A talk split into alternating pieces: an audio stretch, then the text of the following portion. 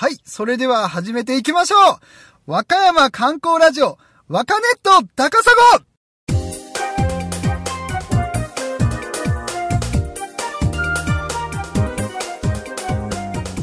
第2回始まりました和歌山観光ラジオ和歌ネット高砂。今世間ではね、あの、ソチオリンピックやったり、あの、アベノミクスが徐々にうまいこと言っててですね、あの、景気も良くなってきてるんちゃうかいう話が出てますけども、和歌山もね、なんとあの、高校生の、えっと、就職内定率ですね、あの、徐々に良くなってるみたいで、まあそういう風にね、ちょっと徐々にですけども、まあアベノミクス効果もね、和歌山にも出てきたんじゃないかっていうこと、ちょっとあの、新聞で読んでね、嬉しく思いましたね。まあ今年ね、和歌山にとっても、日本全国にとっても、まあ軽い年になったらええな思って、ね、この番組もちょっと一役変えるんかな？わかんないですけども、ちょっと変えたらいいな思って、えー、やっていきます。はい。えっ、ー、と、和歌山観光ラジオ和歌ネット高砂。この番組は、都会の人々があまり足を踏み入れたことのない現代社会の秘境、和歌山県、その魅力を120%知っていただくため、日夜奮闘するインターネットラジオ番組です。この番組を聞けば、あなたも和歌山通？案内人は、私、高砂次郎丸が務めさせていただきます。はい、ということで今回もよろしくお願いします。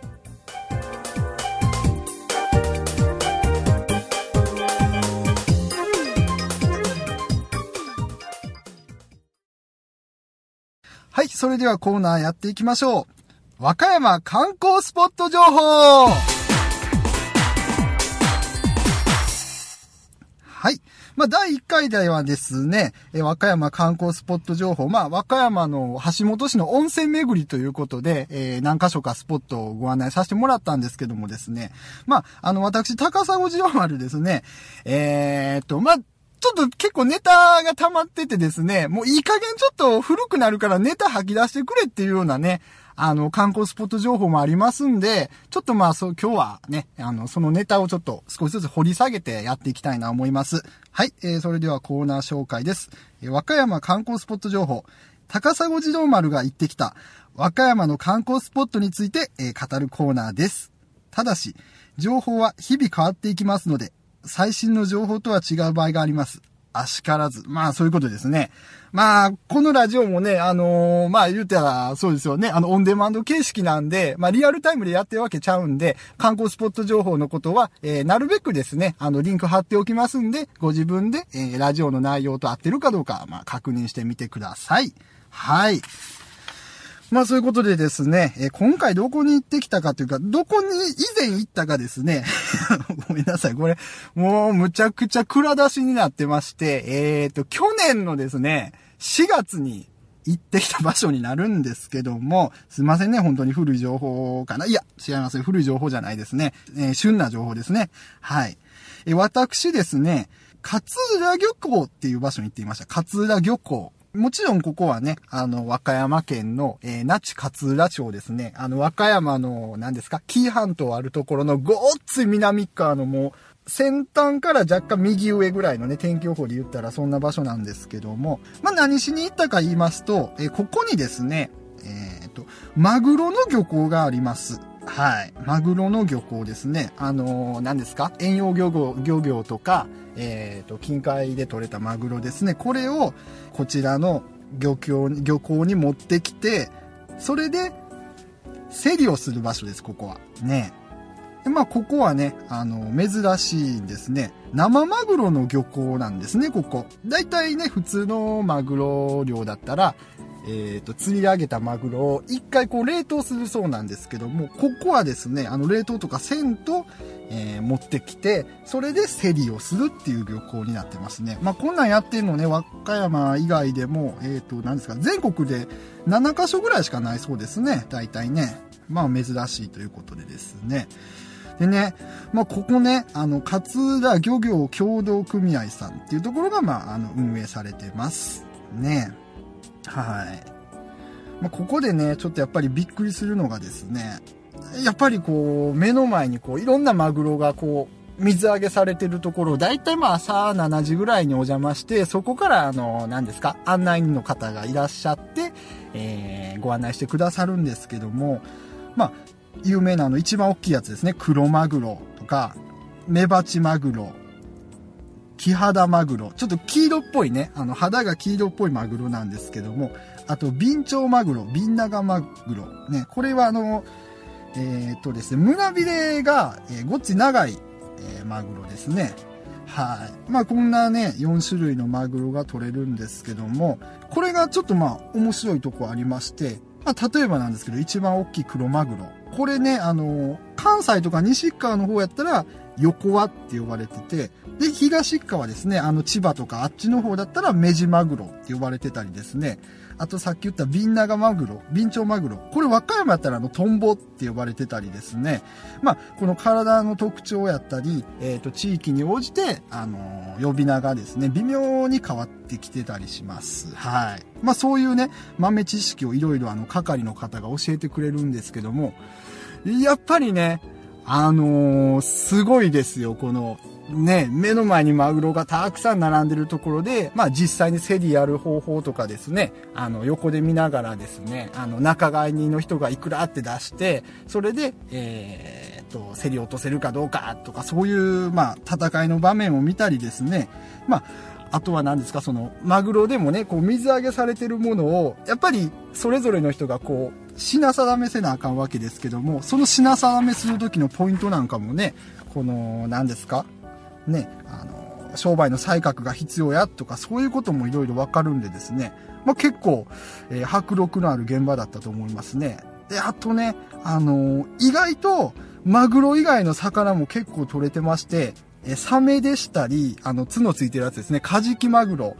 あとですね、赤マンボウ。こういった魚も、えー、食べられる魚だそうで、まあ、サメなんかやったらね、えー、干物にしたり、えー、伊勢神宮に奉納するために、えっ、と、こちらのサメを使ってるそうですね。で、あと、カジキマグロですね。あんまり、その食べるイメージってないかもしれないんですけど、結構なんか、マカジキっていうカジキマグロは、あの、何ですか？なかなか美味しい魚やったりして、あと、メカジキっていう魚は、まあ、油って美味しいんで、しゃぶしゃぶに向いてるとかね、えー、そういう、まあ、いろんな、こう、特徴があるっていうのも教えてくれますね。はい。まあ、ここね、あの近隣のホテルからも案外近い場所にあったりですね、えっ、ー、と、まあ、家族連れの方が、まあ、楽しめるんじゃないかっていうスポットですね。それで駅もですね、比較的近い駅がありまして、JR 紀伊勝浦駅っていう駅がありますんで、まあ、その気になったらね、あの、電車やったり特急でも、えー、来れる場所ですね。まあ、和歌山市からやったらもう車で3時間半ぐらいかな、結構かかるんですけども、まあ、それでもやっぱり、目の前にマグロがドーンと並んでてですね、それを、何ですかみんなでこう商売で競い合って、こう、取っていったりとかですね、あと、まあ、そのまま和歌山の場合、東京の築地とかにも運ばれるそうなんですけども、あの、氷詰めする作業やったり、車に乗せる作業ね、こんなんも一連のやつ全部見れるんで、やっぱりちょっと目から鱗やなっていう部分も多いと思いますんでですね、まあ、一度ぜひ、えー、訪ねてみてください。ね、で、町勝浦町自体も今、何ですか、えー、マグロをね、えー、いろいろ売り出してまして、このマグロの缶詰ですね。これが、えー、平成24年度有料ふるさと食品中央コンクールで国産畜水産品利用部門で、えー、こちら受賞してますね。農林水産大臣賞を受賞しています。まあ、こういったね、と、まあ、全国的にも結構インパクトのあるものだったり、もうこのマグロの缶詰ですね、今だったら、その、梅農家の方と協力して、梅味のマグロ缶とかですね、こういったものも作ってまして、で、まあ、近くの工場なんかやったら、実際に自分たちでですね、マグロの缶詰、えー、と、詰め合わせて、まあ、どんな風に作るかっていう講座みたいなのも受けられますしですね、まあ、結構旬なんじゃないかと思いますね、これね。で、まあ、何やったっけな。これがね、僕一番びっくりしたんですけども、ちょっとこれまた調べとかなきませんね。あの、目の前でマグロの解体ショーをやってくれるサービスがあるそうです。で、これ何やったっけなちょっと、僕もどんなシステムやったか忘れたんで、ぜひ調べとこうと思うんですけど、これ結構全国どこでもですね、あの、解体ショーやってくださるそうなんで、ちょっと、あの、調べてみます、一回。ね、ちょっとネットの方にね、あの、載せられたらなと思いますんで、はい。まあ、ちょっと調べときます。ね。まあ、せっかくやからね、あのー和歌山来るときに、ちょっとマグロも見てみようかっていうね、あの、気持ちある方いらっしゃいましたら、まあ、都会の生活とかしてる人からしたら、もう、絶対こう別世界ですから、こう、目から鱗の部分多いんで、まあ、よろしければね、ぜひあの、勝浦漁港にね、一度足を運んでみてください。えー、和歌山観光スポット情報でした。ありがとうございます。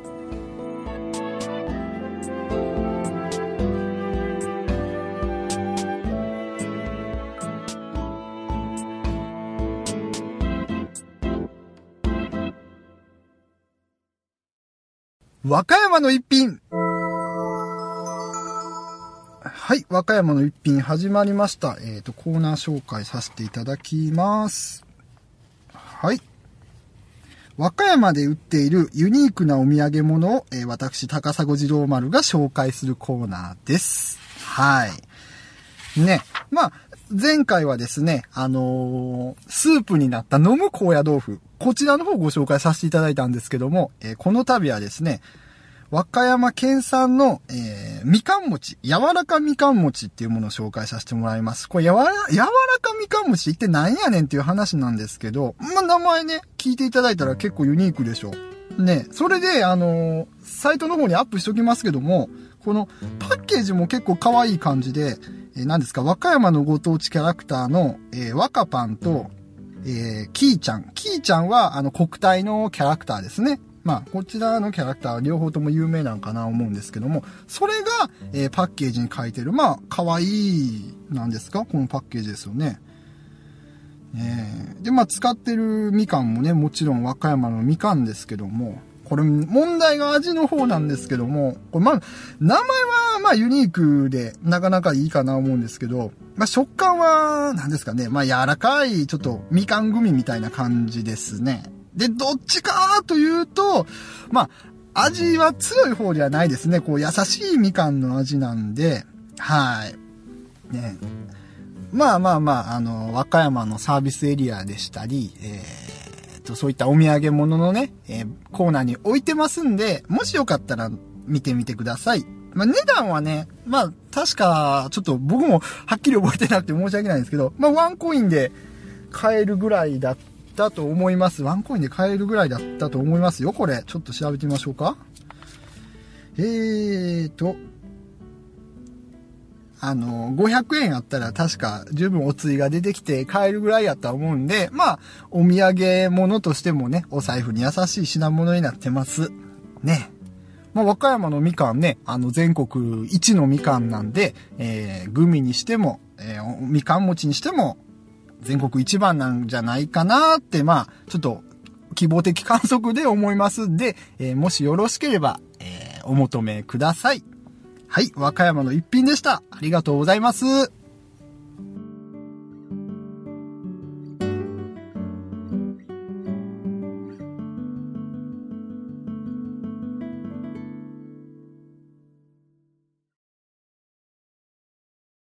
はい、エンディングです。ねえまあ、和歌山のね、話ばっかりしてますけども、まあ、僕自身別に和歌山にずっとおるわけじゃなくて、えー、ちょこちょこ他の都道府県にも行ってますね。やっぱりね、でも、和歌山って話するだけで、ちょっと遠いイメージね、持たれるんで、お隣の大阪でも和歌山やでってね、あの、出身和歌山やでとか言ったら、もうなんかむちゃくちゃ田舎にね、おるようなイメージ持たれてしまうんですよね。から和歌山のねちょっとイメージその辺のところをね、まあ、近いイメージ親近感はねある程度は持っていただいてるのかなとは思うんですけどまあね希望的観測ですけども、えー、まあ場所的にねそんなに遠くないんやぞってね近いんやぞっていうイメージをねこう植え付けていきたいですねラジオでどんどん、えー、洗脳していきたいです まあまあまあ、わけわからんことまた言ってしまいましたけどね。はい。まあ、まだまだね、えー、寒い日が、えー、続きますけども、ね、心が寒い時は、えー、ぜひ和歌山のあったかいイメージをね、思い浮かべて、えー、と、ぬくまってください。ぬくもってください。ね。まあその時に、あの、若ネットもちょこっと聞いてもらったらね、和歌山のことをいろいろわかるんじゃないかと思いますんで、はい。ありがとうございます。ね、じゃあ第3回も、えーまたいろいろと紹介していこう思いますんで、えー案内人は私、高砂次郎丸でした。それじゃあ、バイバイ